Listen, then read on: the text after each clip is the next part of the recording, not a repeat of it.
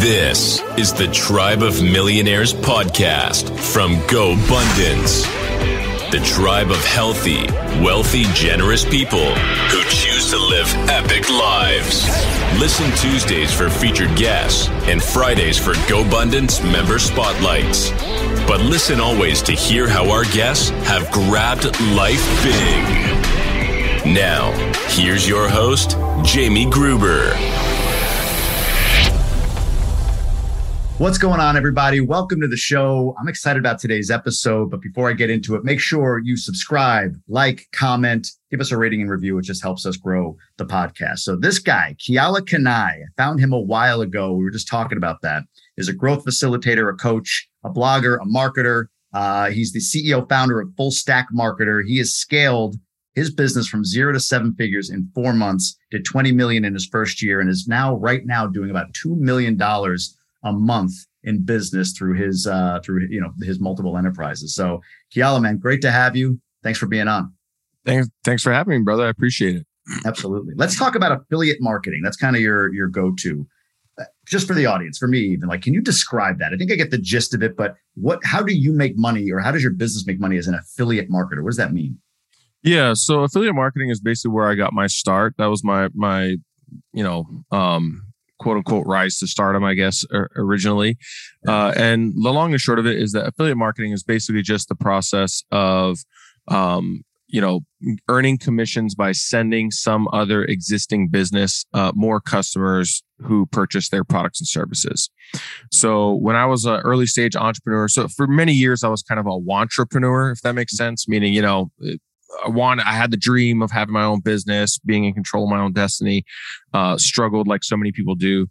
And uh, when I discovered affiliate marketing, it took a lot for me. It took a lot of the weight off my shoulders in the sense that instead of having to come up with some sort of product or service to offer the marketplace, I could just partner with a company that already had a proven product or service that people were buying. It was getting traction. It was obviously valuable. And then I could let the business deal with all the complexities of business, hiring, firing, inventory, uh, you know, customer hassles, all that drama. And I could just focus on marketing, advertising, and sales and uh, get paid every time I referred them a customer. And for me, the kind of the epiphany, the aha moment, if you will, uh, that I had uh, kind of discovering this was I realized that if I could just focus on the advertising component the marketing component, um, and some other business had to deal with all the rest, then eventually I would master the skill set that I felt at the time was the most valuable skill set that I could have in business because so many businesses struggle because they have a hard time acquiring customers. Mm. So if I could figure out how to acquire customers and just specialize in that, eventually I could have any business that I wanted.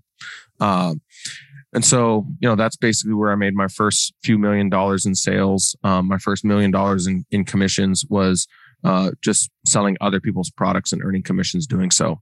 Typically in affiliate marketing, uh, not to say that this is the only way that it's done, but for me, I like partnering b- with businesses uh, where there's a high ticket offer. Mm-hmm. Um, because the commissions are obviously more substantial. And when you factor in the cost of advertising, uh, the cost of advertising are increasing. They're always going to be increasing. Uh, and uh, in order to kind of liquidate the cost of advertising it back, get back to profit, the higher the price point, the faster that you liquidate those costs and get into profit. So when you say high ticket, well, first, can you define that? Is that over 2000 over 5000? What's kind of high ticket when you say that? Great question. Because uh, I, I, I hear people throw that term around a lot and we don't always have the same meaning for it. Sure. Um, at minimum, I'm looking for something where I can earn a thousand dollar commission or more. And your commission is typically what percentage of the sale? Is it 10, 20, 30% of the sale to be an affiliate? Depends on the offer. Um, typically, if, I, if I'm selling like a product or a service, like a, a, a physical product or service, yeah. uh, because there's a substantial fulfillment cost that can come along with that, then you're looking typically around maybe the 20 to 30% uh, arena. If I'm selling like an info product or coaching or something like that, then you can be higher in, into like the 50 percentile uh, at times. And I've seen affiliate programs. I mean, I, have sold offers where they were paying us 70% commissions uh, as well. So it really just depends.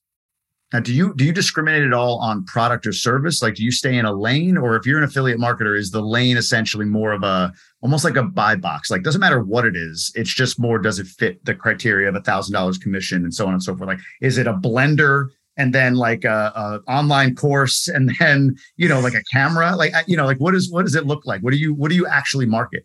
Yeah, so the most scalable markets are like in the affiliate world we call it or really in the digital marketing world we call it like the big three. So it's um, money and finance uh, health and wellness love and relationships because everybody basically wants to get laid get paid and live forever.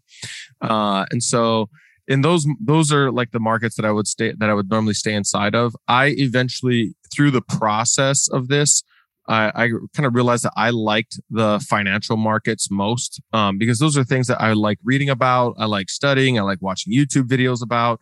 So, I mean, I made substantial money selling stuff in the health and wellness space, but it wasn't necessarily as inspiring for me as talking to people about like uh, the opportunities of making money. Um, and so, over my first few years, I realized that that was like my sweet spot. That's the stuff that, like, if I was writing an email to my list, I didn't have to like sit around and try to like look up blog articles and come up with ideas. I could just spit stuff off the top of my head. Yeah. Uh, and so I eventually started to narrow in on just that lane.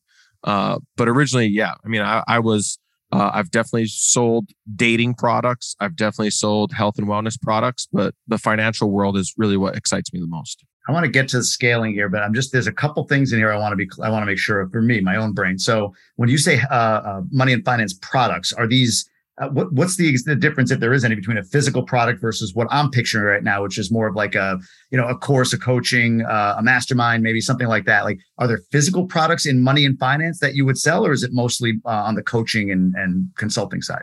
Yeah, in that arena, is mostly the information space. So the only physical product I ever sold was really in the uh, health and wellness space, sure. uh, which was a, a water ionizer, um, a high, a, a, fairly highly priced water ionizer. Um, and we, I mean, we blew that thing up so much so that the company was like trying to change its compensation plans, its commission wow. structure, because they, they were having a hard time keeping up with how much, like facilitating the inventory for how quickly that we were selling the product. Um, but other than that, it's basically been in the information space. So how do you, how do you, so you have a list. I, I was going to ask you about paid versus organic and, and, and just using a list versus paid ads and all of that stuff. I'm, I'm wondering about the flow. Like, so do, and just thinking about it from a user standpoint three years ago or whatever when you're or four years ago when you're in the throes of this do i pull up my my phone on facebook and do i see an ad with you talking about this information product for this person? And then i see another ad with you as the influencer talking about this information product. And then i get an email because i'm on your list about another information product. And then a week later a different information. Like what does that look like for the end user? That is a great question. Uh so no, I wasn't always in all of the ads. Um, it really depended on what offer I was promoting. Sometimes I would just be able to take other people's ads and, and run it. That's a little bit more difficult to do today in uh, platforms like Facebook um, because they use facial recognition. So they don't want multiple advertisers using the same ad. Mm. Uh, but in the back when I started out, that wasn't necessarily the case. Uh, but once I put you on a list, so if I if I'm running an ad in let's say the health and wellness space, and you join my list uh, and you opt into a list based on that, then you I know that your interest is in the health and wellness space. Now, typically, I'm going to have some sort of a primary offer, so something that I'm looking to sell that is like the number one thing that I'm focused on. But if you don't buy that thing inside of 60 to 90 days, then I'm going to segment you off into a promotional list where I uh, there's a couple of things that I might do. So back then, what I used to do is I would take people through kind of a 60 to 90 day sequence inside of um, that market that they came through. And then at the end of that, I would try to run a some sort of a quiz.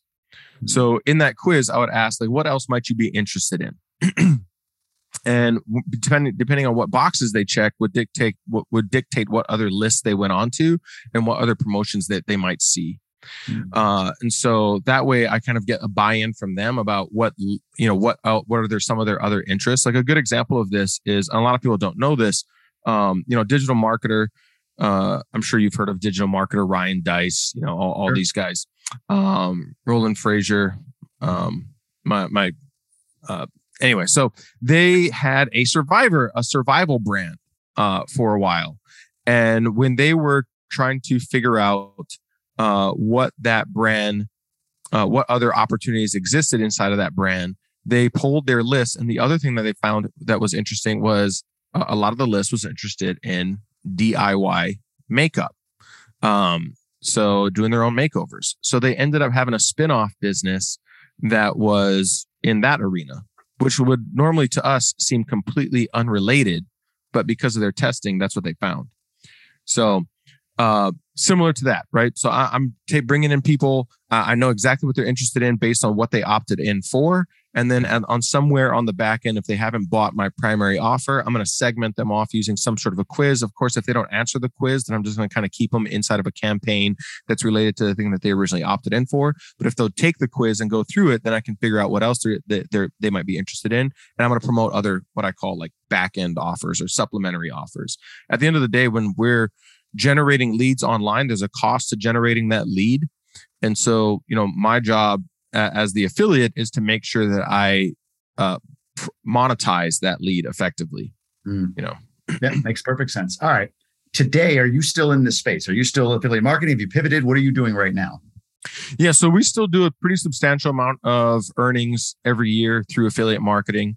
Um, I have a couple hundred thousand dollars a month of recurring income there. Uh, we do about maybe five to seven million dollars a year. Um, through affiliate marketing, which is basically, but today it's a little, it looks a little bit different. So I have a pretty, a, a substantially larger audience, uh, a substantially larger list. And normally, you know, these days I go and broker the deal with whoever it is that I want to, you know, kind of do it. We, we, we consider it more of a JV.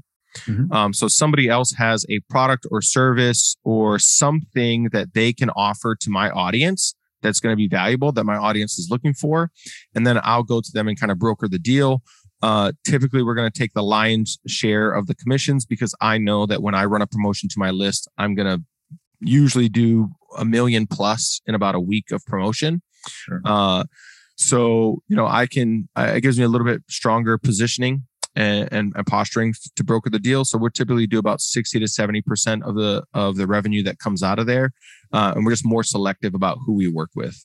Makes sense. Um, but it does bring us a substantial income every year. Excellent. And you spend, if I heard right, you spend over a million dollars a month in ads. And are you doing that at a loss initially for initial customer acquisition? Oh, this is a great question. Don't even get me started. And Jamie, I mean, we could talk about this for a long time, but Uh, currently, we're not spending about a million dollars a month. At, at, one point, we were spending about thirty to forty thousand dollars a day on YouTube ads. Uh, we're not spending necessarily that much at this moment, um, but yes, the long and the short of it is. So when it comes to scaling in ad campaign or an offer, uh, one of my strategies is something I call negative acquisition. And when you look at um, a lot of the kind of big boys and girls in the space, the ones that are really scaling, really pushing, you know, the the boundaries, they're all doing the same thing. It's all negative acquisition. So what do I mean by negative acquisition? Well, what it means is that I'm losing money on customer acquisition. So a lot of times people tend to think that like, hey, if I'm going to advertise, let's, let's I'm going to spend $100 today on ads, I want to make $200 back. Great, that works. I mean, it can work. Uh, you know, I I I lived and played in that space for quite some time. Um, but if you really want to get into scale, like really, really scaling, yeah. um, then you got to be willing to basically lose money acquiring a customer, lose money on the front, and make all the money on the back end. So uh, I started doing this originally as an affiliate. Like once I I started to work with businesses that had more high ticket offers, um, and at some point in my evolution, I was willing to get on the phone and sell those high ticket offers myself. So I would generate customers for that business, and then I would do a, a converse a call. Uh, a one-to-one call with the customer that I generated, and I would sell the high ticket offer on behalf of the business and earn the commission. Once I pl- started playing with those numbers, um, and I was able to earn those higher ticket commissions, I realized right away that like, you know, I'm being way too conservative on my advertising. And if I really want to scale, then, you know, I've got to, I've got to go upside down on the front.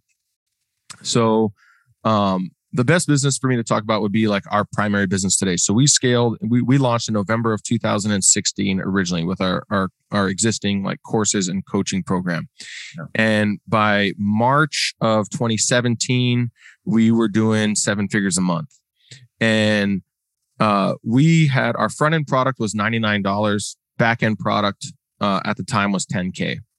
Now, because I had run so many different types of offers through a funnel like that, where there was a low ticket front end but a top tier back end, I was able to kind of figure out roughly where my numbers would land. And uh, what I did is, you know, the first couple of months that we were running traffic in, uh, I was watching all the back end sales revenue, trying to get a you know a feel for okay, so uh, within that first thirty to sixty days, what is my average front end customer going to be worth? Hmm. Once I kind of had that dialed, so we we came up with about a thousand dollars. So within about 60 days of acquiring a customer, they would spend on average, somebody who spent a hundred dollars with us on average would spend a thousand dollars with us, 10x on the back end. Yeah. Now, then I wanted to scale things up fairly quickly. And at the time, I didn't have a big team. I didn't have a lot of the operations that we have today, these sorts of things. So I was willing to go basically upside down 50%. So I would spend $500 to acquire a $100 buyer and know that on the back end, I would make about twice that. So 2x ROAS. I'd make twice that within about 30 to 60 days. Once my, once our sales team was able to get on the phone with that client. So at the end of the day, you know, the business that's going to win the marketplace is the business that's willing to spend the most to acquire a customer. Period. Amazon. Yeah. Right. At the end of the day, wasn't that Amazon's model at one point? They just they would spend they would they were losing. It was just a it was purely, you know, uh, losing on the front end on the customer acquisition side, I should say, right? And then they would they would make it up with just what they've done now. I mean, you know, obviously biggest company. Only, only for about twelve years. They only lost money for about twelve years straight. That crazy. Yeah. so yeah, they were upside down. They're, they're probably the best example of a company that was willing to go way into the negative um, on customer acquisition, but their goal was, and Jeff Bezos used to talk about this, right? Is that like their goal was to have a credit card on file from every household across North America, which mm-hmm. you know today they do. Uh, I've yet to meet somebody who's like, yeah, I don't have an Amazon account. So the longer the runway, the bigger the aircraft, and they had a 12 year runway. You know, yeah, no, that's that's a great point. It's uh it's kind of the Gary V jab jab hook kind of thing, right? Like jab jab mm-hmm. right hook, the same idea. You know, keep keep the, the longer you can go before truly monetizing, the more the back end monetization will be, right? somebody quite trying to quit their job. Well, I've done this six months and I want to now monetize. It's like if you have to, I guess go for it, but you're going to make this versus if you wait three years before you truly monetize. Add value, add value, add value. So when yeah. you say 50%, so if you simple numbers, if you have a uh, a, a hundred dollar product, you're willing to spend 150 essentially, correct, to acquire that customer, or two hundred dollars to acquire that customer. No, um, at that time, at that time, five x. So when I say it's 50 percent of the overall customer value, at that time was what I was willing to spend on customer oh, acquisition. Oh, a thousand, got it. So, so yeah. five hundred dollars you're willing to spend. And then, Correct. and then you would have a flow, I'm assuming. So, all right. So you're spending, that's just on ads. That's just on upfront marketing, but not on right. sales commission. So then you'd have a sales commission that comes out of that. And the margin is your profit essentially after the ad spend, sales commission. So they, they eat what they kill. So you're not spending anything unless they close somebody. Correct. And then you got the, the back end. Interesting. Yeah. So that would be like the gross margin, basically the gross profit in the business. Now, it turns out that like when you actually scale a company and you have a bunch of like people that work for you and, uh, you know, you have fulfillment and all these things, turns out that 50% might not necessarily be the healthiest number. So today we spent, we stay more inside of like 35% of our uh, so our, our, our budget on a monthly basis is 35% marketing, 25% uh, labor, and 15% G&A. Okay, so about 25% profit margin overall is what you're targeting, which makes sense. The yep. the um scaling that fast because you know my mind is going into uh, you know I got to imagine or I have to imagine that what you're doing now at scale is you're you've got a system dialed in where you know your customer acquisition, you know your uh, customer lifetime value, or at least value within 60 days or 90 days, right after acquiring them.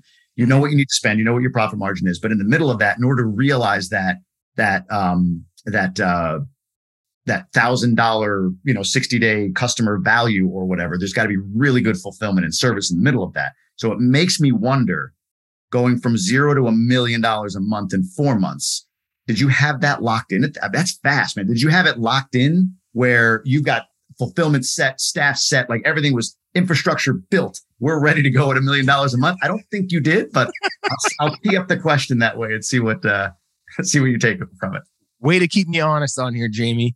So, um, no, absolutely not was I prepared for that, uh, in no way, shape, or form. So, you know, one of my, you know, quote unquote mistakes, you know, we might call it, um, is early on in my career, I came from the world of affiliate marketing and I came from like digital marketing, sales and advertising. So all we ever talk about in that arena, and this is kind of one of my beefs with that arena today, is that all we ever talk about is customer acquisition, you know, mm-hmm. lead generation, uh, sales, like monetizing people, basically. Um, very al- almost never do we talk about actually fulfilling on all the promises we make in order to make that sale. Okay, yeah. so um, coming from that arena, now prior to this, I had done like little coaching programs. I had launched a, a, a, couple of courses of my own, these sorts of things, and I'd always fulfilled, but I'd never fulfilled at scale like I was about to in this run of it. Right. Yeah. So my head was always like in the marketing and advertising space. And for me, customer acquisition is just, is just a game. Like, and I love playing that game. Hmm. And so when we started scaling and you know doing seven figures a month relatively quickly i did not have the whole fulfillment team was this guy. You're looking at him. That was that was the entire fulfillment staff. Oh shit. So wow. i was doing all the coaching doing all the content in the courses setting up all the like the members area myself uh that sort of thing. Obviously that wasn't necessarily um super sustainable. And i had one girl who was uh, our support desk and she was uh, handling all of our support tickets we scaled up so fast that our uh, sales team was booked out three to four weeks in advance. So their calendars were full out to about a month, and they're taking they're taking eight to ten calls a day. And my support desk, which was again one person at the time, our average. So I didn't even know how to measure this. I figured this out along the way, but eventually when I figured this out, I go and ask. I'm like, so what's our average like ticket resolution time? It was nine days. Wow. I mean, so you sent in a support ticket, and nine days later, we solved your problem. you know what I'm saying? Like, it was not the best customer experience. Right. Um, and for me, that was a complete, completely new problem to try to solve. Like, how do I even figure this out? Uh, it had never been a question that I'd asked myself. You know, the first question was like, can we get to a million a month? And then it turns out that you can. Uh, but in order to keep doing it, you got to actually fulfill on all the promises you make. Um, so thankfully, we were able to find a, a, a decent operator at the time who came in, um, immediately started focusing on our support issues. Uh, we were able to scale up the support team, um, not necessarily in the most intelligent way back then. Uh, but that's some of the issues that come along with scaling is that you know there's a lot of um, when it's scale when you scale that fast it's hard to make very sound decisions, especially if that's your first time scaling that quickly. Um, so we brought on a support team. We were able to turn that around. Eventually, I brought on other trainers so that the content wasn't all just my own. Mm-hmm. Um, and come about 20, so that's 2017, 2018, uh, me and my partner uh, kind of basically decided to go our own separate ways for lots of reasons. I eventually buy him out after kind of a long legal battle. Uh, I buy them out at the end of 2018. And one of the first things that I did is I talked to my team that I so I was getting rid of the old regime, bringing in a new regime. And one of the first things I did was talk to my team and say, like, hey, listen, um, we just went really fast. I mean, we're doing 20 million a year. Um, we did 20 million our first year, a little over 20 million year two, where I buy out my partner. And I was, and um, I realized that that was not sustainable. So mm-hmm. I end up talking to my team and I'm like, listen, we, we went really fast, but I, I want to go far, not necessarily fast.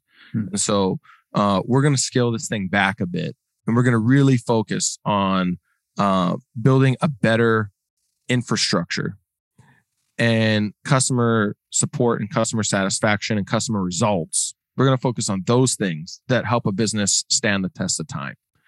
And so 2019, we started to really scale back. I scaled back to about half of what we were currently doing. Um, the team went down to about a third of the size that it was previously, and we were doing about half the revenue.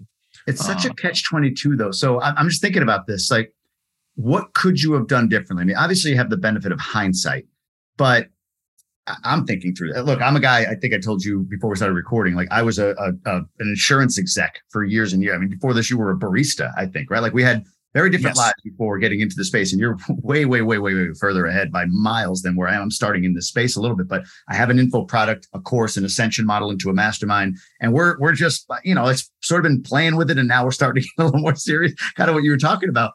But what my inclination is is to say, okay, here's what I think I need like, you know, I believe in what we can do, but here's what I think I need. And I want to go out and hire all this stuff, right? I want to go out and pay for that now and build the structure and all of that to, to go to the next level. But if it doesn't work, it's a lot of people that I brought on that, you know, it ain't working. So what's, how do you, the, the obvious answer feels like have the infrastructure in place. But I think I've also heard you say, you know, at some point you just started hiring people to fill holes. So if you were to start again, or give me advice for that matter, what do you do? Do you have the belief in the plan to get to a million a month and staff for it or structure it? Or is there, yeah, I don't know. What, what do you do? How do you, how do you, how do you not make the mistake that you made? These are great questions. Oh my God, Jamie. Okay. So, um, I love talking about this stuff. I know you do. I can so tell. the, uh, you know, my first time around, I didn't have any investor capital. We're bootstrapping this thing. Yeah. Okay? And uh, without that capital to start with, uh, so you're going to notice that there's there's really like two types of businesses that are on the come up. There's businesses with no capital, and businesses with no capital have to be more marketing and sales focused, mm-hmm. right? Because they need to drive revenue in order to keep the business alive. Now, if you're a business that has capital to start, then you're typically going to start by being more product focused. Okay. So uh, a lot of SaaS companies are this way. They go out, they raise a ton of co- uh, they raise a ton of capital, and they're really really focused on the user experience of their platform. They've got to create a phenomenal product if they want to be able to compete in the marketplace. Okay. Um, and they let the product the, the product and the user experience is their main selling point. Whereas if you're bootstrapping this thing, you got to drive revenue in fairly quickly in order to stay alive. So you're going to have you're going to have these conflicting, you know, uh, interests. Okay, um, because I was bootstrapping, I built my biz my first my, my primary business today. I built it from the ground up. So what that means is uh, I hired the troops before I hired the generals. Right. Mm-hmm. So when I came when I when I started to scale up our advertising, I knew I was going to need salespeople. I hired all the salespeople. I trained all the salespeople. I wrote the scripts for all the salespeople. I walked them through all the mock calls. I explained what all of our products were. And then I was the manager of the salespeople, basically. Yeah. When I hired support, I hired, you know, I, I did all the interviews. I hired the support person. I picked what like the support ticket platform was going to be and all these things. And then I, you know, quote unquote, and this is using the term loosely, managed this this, this support person right um and so you start building you know from the ground up from the bottom up and then eventually you know there was too many salespeople so eventually i had to hire a sales manager uh, eventually i couldn't keep my eyes on all the accounting so i hired a quote and this is using this term very loosely as well i hired a cfo um, that my my partner really liked at the time and then you know, once support was way out of our control, then eventually I had a support manager. Then eventually I had an operations person who helped build out the whole support channel. and so that's kind of like the bottom up approach, right? Uh, which again comes along with bootstrapping. Today, my businesses that I like start or that I consult with, like where I take a position on the board or something like that, and I and I work with them we focus on more of a top down approach. Today, I have money that I can deploy uh, into a business. And so we take a more top down approach, meaning the first thing that I'm going to look for typically is an operator who can help the vision come to life and has experience you know building something similar to what i'm building. And then i go look for that operator and i put them in the in that seat first. Now that person their job then is basically marketing sales and fulfillment. They're in all three channels. And they've got to go build the team now that's going to eventually take over marketing, the team that's going to take over sales, the team that's going to take over fulfillment. And I'm working through them to build out the team. Now, if they come with experience, they already know the hiring process. They already know, they probably already know people that they've worked with in the past that they can bring on board or they can recruit from some other company that they can incentivize to come over. They have some of the systems and processes down, the project management, the project management software down. Like they've, they come equipped to do the job. Mm. Right. And then that's a much steadier way to grow is from that top down approach. It's like hiring the person that's already done the thing that you're trying to get done and let them bring all of the processes, the team, and all that sorts of stuff. Uh, and that keeps me mostly out of the day to day. So, they, oh, sorry, go ahead. No, no, go ahead, man. Go I was going to say, what if they don't come with experience? What if you can't afford the experience? Then you're the experience, right? Hmm. Then you're the person. So, and this also comes with the evolution of like entrepreneurship. I think, like, I think uh, I see this a lot. A lot of com- a lot of people that will ask me for like help or consulting. I'll go look at their business, and one of the first mistakes that they're making is one of the first mistakes I made, where they hire for, um, you know, promise of future potential. Hmm. So they have a need that exists in their business, and they go, "Oh, I know somebody that I think would be great for this job." You know, my cousin Joe, right? and they're like, I'm, I'm going to give him a job, put him in this position. I, he's got a great personality. I know I can trust him. Right. Yeah. And they put somebody in a position that they've never done before, and they kind of hope that the person's going to do a good job uh, uh, uh, if a business is growing fairly quickly, there's a lot of delegation by abdication, meaning that like I, here's this thing that I don't want to have to deal with anymore, so I'm going to hire somebody to go do it, and then I'm like going to get it off my plate. But we don't actually spend enough time training them up on how to do the thing. Three months later, we find out that they suck at doing the thing, and now we've got to take it back anyway and get rid of that person. That's delegation by abdication. They just abdicate to somebody. So, you know, today I'm a bit more mature maybe not in my day-to-day life but in business i'm a bit more mature. And uh, i one of our themes on my team and i talk about this a lot especially like we're hiring all the time. One of the things i talk about is proof of past performance. Mm-hmm. proof of past performance versus promise of future potential. So it's not that we're completely closed off to hiring somebody with potential but typically if we're going to bring some if we're going to put somebody in a position based on potential they're going to be it's going to be from within. We're promoting from within. And we're very, very cautious about this because a lot of businesses they promote from within. They and so if you take somebody and you move them one notch up on the ladder and they're playing a role that they've never played before, what happens is everybody that was once under them is technically now by by default, they're one notch up the ladder as well. They're trying to fill that gap. And what happens is you create this crack in your infrastructure, right? It is these cracks in the business. So we're very, very cautious about promoting from within and making sure that we backfill the position before we make the promotion. Primarily, though, in a growth phase, a scale phase of the business, when we're really scaling up, we're looking for proof of past performance. So I'm not going to bring you on the team unless you can show me that you have actually done the thing that I'm hiring you to do uh, before and our hiring processes are long. How do they do that? Yeah, sorry. They, walk through that. How do you how do you get proof? Is it just references? What does that look like? Uh, yeah, resumes, references, uh, a pretty you know pretty long, arduous hiring process. Hmm. So depending on who we're hiring, so like if I'm hiring a salesperson today in our in our team, our sales hiring process is I I want to say seven steps long. Um, so there's at least five interviews along the way and seven steps in the process. And along that process, we also have assignments.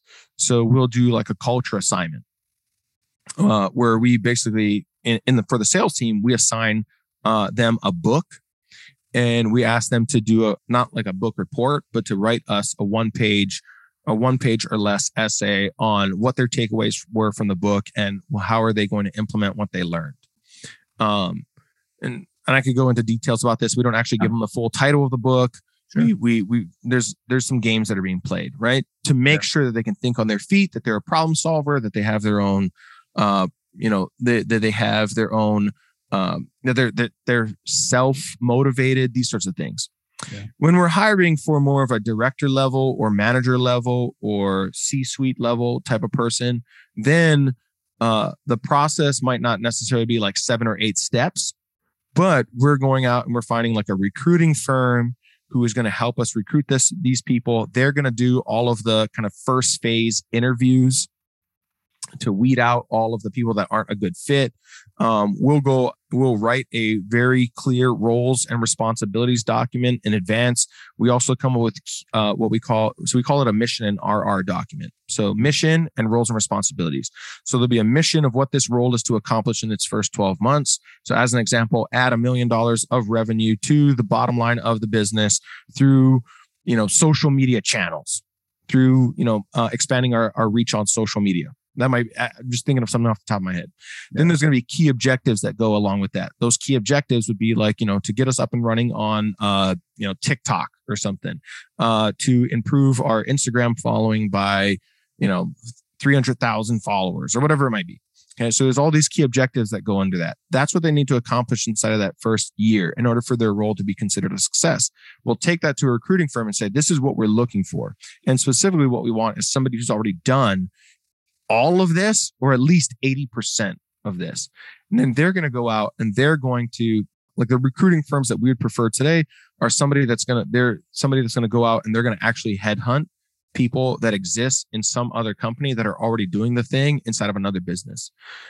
Typically, your best person to hire is not a free agent, right? Mm-hmm. Like if you were if you're looking at if if I'm building a Super Bowl team, all the free agents available are basically not good enough to have already been on a team. So how are they going to win me a Super Bowl? Yeah. Right. All the best players are currently under contract some, somewhere, and I've got to go re- negotiate, uh, you know, a way to bring them over to my team. Okay. So typically your best people are already playing the role in some, in one of your competitors' businesses. You got to go find that person, incentivize them and bring them over uh, and recruit. Um, so when we're looking for like a C level or director level, sometimes the manager level, we're looking for somebody that's already playing the role in another business. Uh, and typically we can tell from that businesses, you know, numbers and what they've accomplished, we can tell that they're doing a good job in their role. Uh, and then of course we still take them through a hiring process. We still ask lots of questions. We still, you know, review their resumes. We still call out to references and these sorts of things. We still have, you know, personality tests uh, that we do. We do an SDI.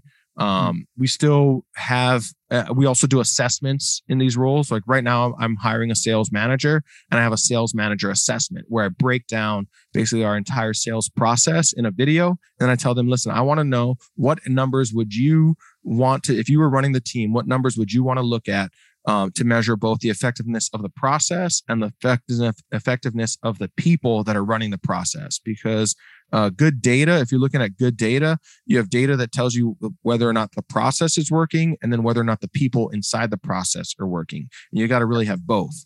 Okay.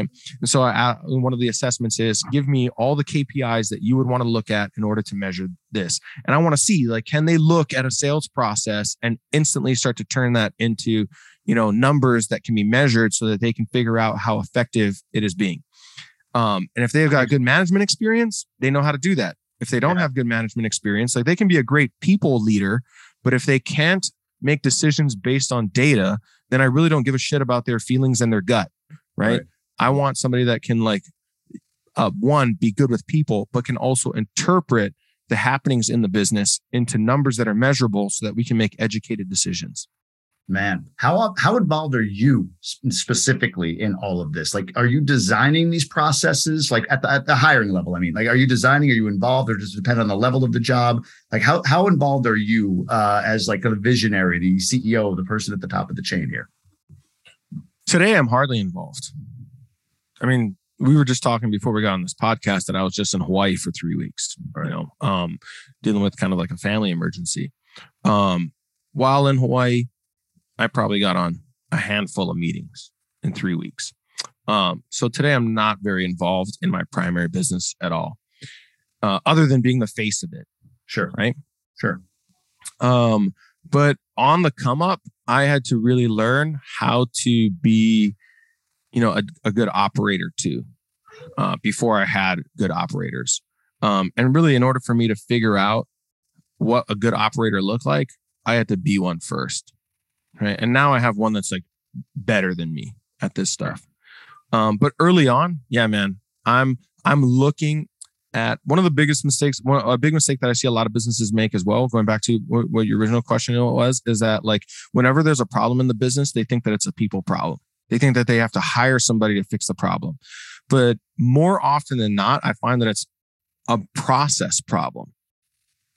So there is and be, because I come from the world of marketing where we try to automate as many things as we can possibly automate, you know, I look at like, okay, wait, what's the process? Because I can probably automate a lot of this.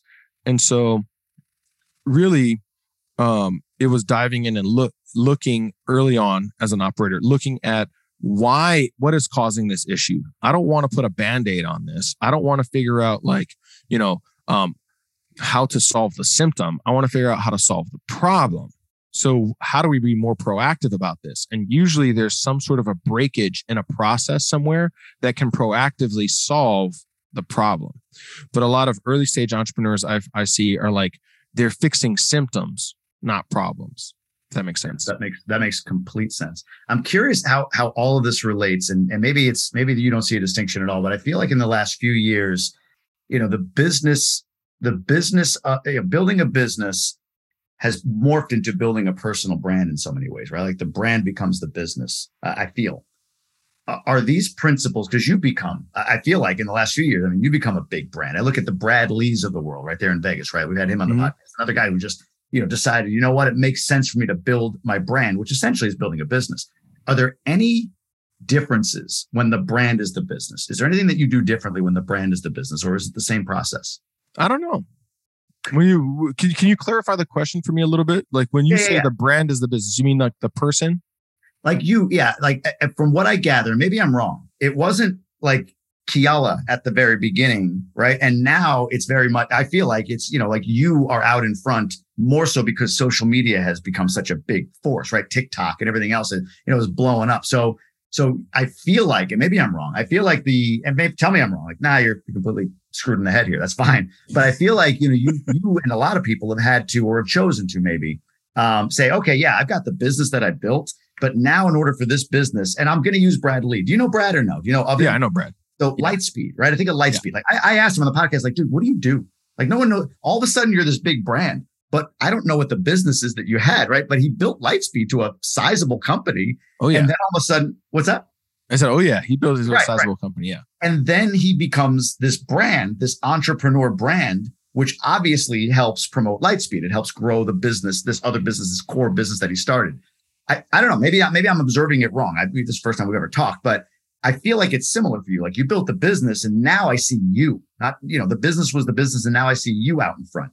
So I guess that's what I'm wondering. Like as you started to pivot, or maybe you you know it's just been an organic thing building the brand, the face, like uh, you know, Keala as this guy. And what is he? He's, he's motivational. He's inspiring. I think I've used some words, right? Like coach, growth facilitator, blogger, mark, like these bigger terms of who you are. As you're building that, what's the difference, if any, between you building your brand, you being out in front as this guy that just people attract into, and then, oh yeah, by the way, here's how I can help you. Here's the monetization of that. Between building the business that you're monetizing and building you, is there a difference? Yeah, man, I think there's a pretty considerable difference, maybe. Um, and this is just speaking from like my experience and kind of yeah. like watching watching some of the people, like the figureheads in the space. Um, early on in my business, I really was not at all focused on my personal brand. I mean, here here's an example. Um, you know Tai Lopez? Yeah, sure. Yeah, kind of everybody knows Tai Lopez, right? right? Here in my garage, right? Here in my garage, knowledge right? Um, that whole video that took off on yeah. YouTube, on YouTube, right? Yeah. And, and and took off on Facebook too. Um, I'm fairly certain that I have more views of my YouTube ads than he does, but less people know who I am. Tai had operators in his business, um, and he really he really was not plugged into his business at all. So he just focused on building his brand. And when that video blew up, he capitalized on it in so many ways. Like he turned that into so many different podcast interviews and all these different things that he did that kind of like made him more well known, right? Like more established. Um, whereas I've had more views on my ads. I have I have an ad with over 100 million views and another ad with over 80 million views that that wow. build that built uh, our original success. Um, so that's 180 million views there. And that's not not necessarily 180 million unique people, but sure. that's 180 million views. And I at the time did not have any time to do any personal branding, take on any speaking engagements, go and do any podcast because I was operating the business. Right. And so, uh, and I was focused on that. Uh, now, today, because the business runs fairly smoothly on a day to day basis without me, we've got a, and by the way, I've just, I got to give a shout out to my team because I just have the most epic fucking team ever. Yeah. Um, I mean, there's like 20 something of us. And for us to be doing the kind of numbers that we're doing at 20 something people, it's crazy. Yeah. Um, but now that I've got a great team, now I can go focus on my personal brand a bit. And that's why you're starting to see me show up more on Instagram. I'm doing more YouTube videos and I'm, I'm being more um, uh, proactive about this. And I think this is my, my experience. Like you go look at, go, you've probably seen Hormozi uh, Alex and Leila. Up, Huge. Yeah. Yeah. They've been blowing up on social media for like basically the last 18 months, right? Alex came out with a book. The book smashed, great book, $100 million offers or whatever it's called. Yeah, yeah. It, great book. I mean, I read it. It was one of the few books. I'll, I'll put it this way. I'm just going to give a plug for Alex, right? Uh, one of the very, very few books that I bought and I'm listening to it on audio and I'm actually slowing it down to 1x speed. Oh, like, I know wait, what wait, you mean. Wait, I know what you mean by that. Yeah. I'm like, wait, wait. He, he, just said some good shit right there. I got to slow this down and, and hear it again. Exactly what you mean. oh, well, go, go, go back. Yeah. Yeah. yeah. Whereas, like most sure. of my audiobooks, I'm listening to on like two and a half X speed. Yep, yep but anyway, yep. Um, great content. That great content blew up their social brand, and now they're like they're getting tons of traction on social. They're speaking on all these stages and all these things. But at the end of the day, what made that possible? They did something that was noteworthy to begin with. Right. That's what they did. Right. Um, and that's the secret. Well, like, why is Brad Lea so popular? Well, he did something that was noteworthy to begin with. Right. Uh, why am I focused on my personal brand today? Well, I did, I've already done something that's noteworthy and now I'm sharing how I did it. Right. So there's a lot of people like in the coaching, consulting, expert space, uh, you know, even some in the SaaS space that like want to be the face of their business um, and are like focused on their social, uh, and you know YouTube and all these different things for like client attraction. You know what's attractive to a client? Go get some fucking results. That's what's attractive to a client. You know what I mean? Um, and so I think that in the early stages, it's about doing something that's noteworthy. And then once you have something that's noteworthy and is running and is, you know, uh, driving basically on its own, then you can go talk about this noteworthy thing that you did. And all of the attraction kind of just comes along with it as a byproduct, if that makes sense. Uh, it makes complete sense, man. No, that's that's incredible. Actually, that's a great that's a great great outline for exactly what personal brand is. Man, I appreciate that. Uh, we're coming up on time. I did want to ask you this just on the, I mean, there's a lot of different places I could have gone. I wrote a bunch of notes, but in the interest of time, uh, just for those out there that are looking at paid uh, promotion, paid advertising today, YouTube, Facebook, like, I don't know, are you focused in any specific area? Do you see more opportunity in any specific area? Wow, that's a good question. Um, so today, so we actually blew up on YouTube originally, and probably about, I mean, at one point, 100% of our ad spend was on YouTube, spending about 30 to 40k a day at one point. Um, today, Google has changed so many different different things about their ad platform um, that honestly, a lot of their changes seem a bit like a money grab. Mm-hmm. Um, right now, the vast majority of our ad spend is on Facebook. So I'm not I'm not necessarily married to like any platform. I'm just like, where are my customers at? Where's my ideal customer at? And where am I going to get the best uh, ROAS? And typically, your best ROAS, by the way, is going to come based on the platform that you're advertising on. Is like a funnel that's congruent with the platform, um, meaning that there's there's a type of behavior that somebody exhibits when they're on Facebook versus the type of behavior that they're going to exhibit when they're on YouTube versus the type of behavior that they're going to exhibit on TikTok and so building a sales funnel that takes into account what is this user, you know, what is how what is the user behavior on the platform and then creating a funnel that is congruent with that. So let me give you an example of what I mean by that. Yeah. Right. So our primary customer acquisition vehicle is an automated webinar. Now, um, everybody used to say, you know, some pretty popular names used to say even that like the you got to have a just in time option, meaning like they hit the page and they can watch the webinar right now. Okay. Um, and everybody's like the just in time is crushing it. Just in time didn't crush it for us at all mm. on Facebook. Right. And then just in time didn't even crush it for us on YouTube either. But what did crush it is watch yesterday's replay right now. Didn't work on Facebook, worked on YouTube. Why would it work on YouTube? Well, if somebody's on a platform where they're watching videos yeah. and then they click to a page and they can like, oh, let me watch this other video right now. They're more likely to actually sit there and watch an entire, you know, my pitch was two hours, right? So they're more likely to sit there and watch the presentation and choose to watch a video right now versus the person on Facebook who's st- standing in line at DMV, just checking out what their friends are up to. They're not going to go watch. And if they can choose to watch the video right now, they don't even have the attention span to give to it. Right. Right. So by testing these things, we figured out, hey, this works really well on this platform, does not work at all on this platform. And that's what I mean about like creating something that's specific to the platform that the traffic is coming off of. Secondly, uh, the second answer to your question was, you know, um, like what opportunities do I see right now? We're really working on getting dialed in on TikTok. Um, I'm very, very rarely a early adopter of things. Mm. Um, people might fault me for that. Don't really care. Early adopters tend to take all the arrows, get slaughtered.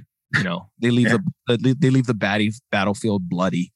Um, so I'm more a fan of like let everybody else go test that thing out, figure it out, and then once it's proven and it's working and it's going to stand the test of time, then yeah, then I'll I'll go jump in on it and, and crush it. TikTok though, right now, basically the lowest CPA that we're seeing of anything else that exists. So the lowest customer acquisition cost of any other platform currently. Um, now, very different user behavior. I mean, they're yeah. sitting there watching, you know, people do dance videos and weird shit. I mean, it's less of that today than it was three no, years, no, no, but, but it's yeah. still quite a bit of that. A lot of twerking. So, a lot of twerking. Yeah exactly like how, what kind of ad do you produce on TikTok in order to generate a click? And then what sort of a funnel do you produce in order to get that click to actually convert into something that's worthwhile? These sorts of things. But as far as like the biggest opportunity, I think the most under under capitalized on opportunity in the online in the uh advertising space right now is TikTok.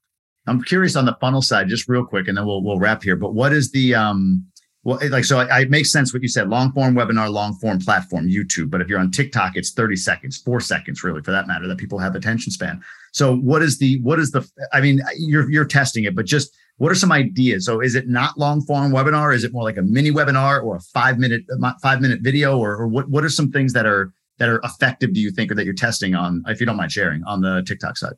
Yeah. So if you look at all my ads that have crushed it for us, right? All of my ads are content driven ads.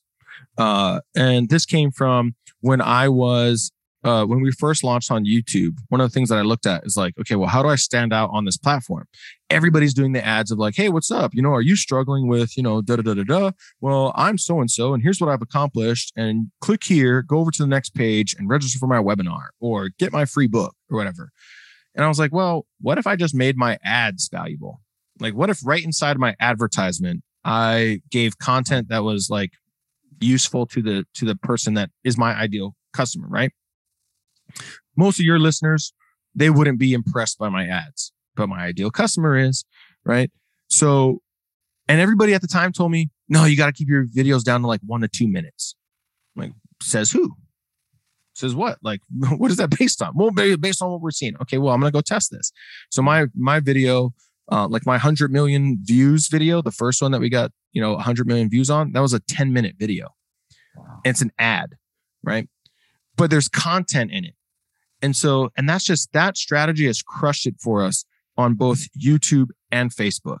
And i love creating an ad where somebody can get value from the ad even if they don't go and click and opt in or whatever. Like it just it's going to create a better um you know emotional experience around there's a, there's a better affinity for my brand if you get content just from the ad by itself. Not possible on TikTok. Yeah. It's like, I mean, it's not necessarily impossible, but I'm not doing a 10 minute video on TikTok. You know what right. I mean? Like maybe one minute. Right. Okay. Uh, that I can get away with. So now, how do we condense down that content so much so that we can try to give some sort of an epiphany or an aha moment in 30, 30 seconds to a minute and still get a qualified click? Because a good ad is not just focused on getting clicks, it's focused on like, you know, getting a qualified click. So you've got to get, you've got to repel the people that are not going to be a good fit, attract the people that are going to be a good fit, and you know create some sort of piece of content that's going to do that for you so that you're getting quality clicks out of the gate rather than just as many clicks as i can get right um, figuring out how to do that on tiktok right now very difficult at least so far. And we've only been at this you know we've been talking about this for like a couple of months maybe. So and then putting the content on the first page of the funnel. The content that would originally go in the ad now the content is on the first page of the funnel. And from there, then we're asking them to click over and you know take the next step. Whereas on all of our previous platforms, where the content was in the ad, they click to a page and the page line them up with the next step of the funnel to opt in or whatever. So now we're having to kind of like make this multi-step thing that we didn't do before. Interesting. Very interesting. And in the interest of time, I'll leave it there, man. Wow, this is I, I wow. Okay. Where can people reach out? Where can people learn more? Where can people uh, find you? I should say uh, at this point, where you want to direct folks. Oh yeah, I mean, best place to find me right now, like the places I'm going to be most active is either on YouTube or Instagram. Like I don't even have a personal website right now; it's it's under construction. So if people want to find me and like get more valuable content, the places that I talk about scaling a business most um, and marketing and advertising most is Instagram or YouTube. So on Instagram, it's Keala Kanae. Uh, it's only 10 letters, but it's got 40 vowels in it. So it can be very confusing for most people. right? So it's K E A L A K A N A E. And then same on on YouTube. Just search Keala Kanae, you'll find the channel. Uh, but that's the best place to like stay connected with me and kind of get content. I don't really pitch much stuff on there at all. Um, these platforms really exist for me to grow like the the personal brand, the brand that you were talking about. Yeah, uh, so it's not necessarily it's not a pitch fest. Um, it's really like no. content and value driven. Ton of value, man. Like I said, I told you at the jump, we uh, I found you on Clubhouse eons ago when that was a thing, and um, uh, it was it was just chock full. I remember that whole discussion you were leading it. It was just chock full of info, and then I went into your funnel without you knowing it. I essentially going into uh, your YouTube channel, follow you on IG, and your stuff is really really informative. Even uh, you were doing a challenge, like a weekend challenge, and I was honestly more looking at like how is he doing it? What is? But it's like two days or three days, like eight hours, a bunch of, and you're going to come out of it with you know actionable. I mean, it was no joke. You know, like everything that you do is value focused, which was why it was honestly such a blessing that you agreed to come on this podcast. I've been a fan for a while, so I really appreciate you being here and just man opening up so much. So thanks for that. Hey man, th- those are some of the most flattering compliments I've ever gotten, bro. Appreciate that. there you go. There you go. I, will leave my mark with that. It's a great way to end it. So, man, I appreciate you being on. Thanks for having me, Jamie.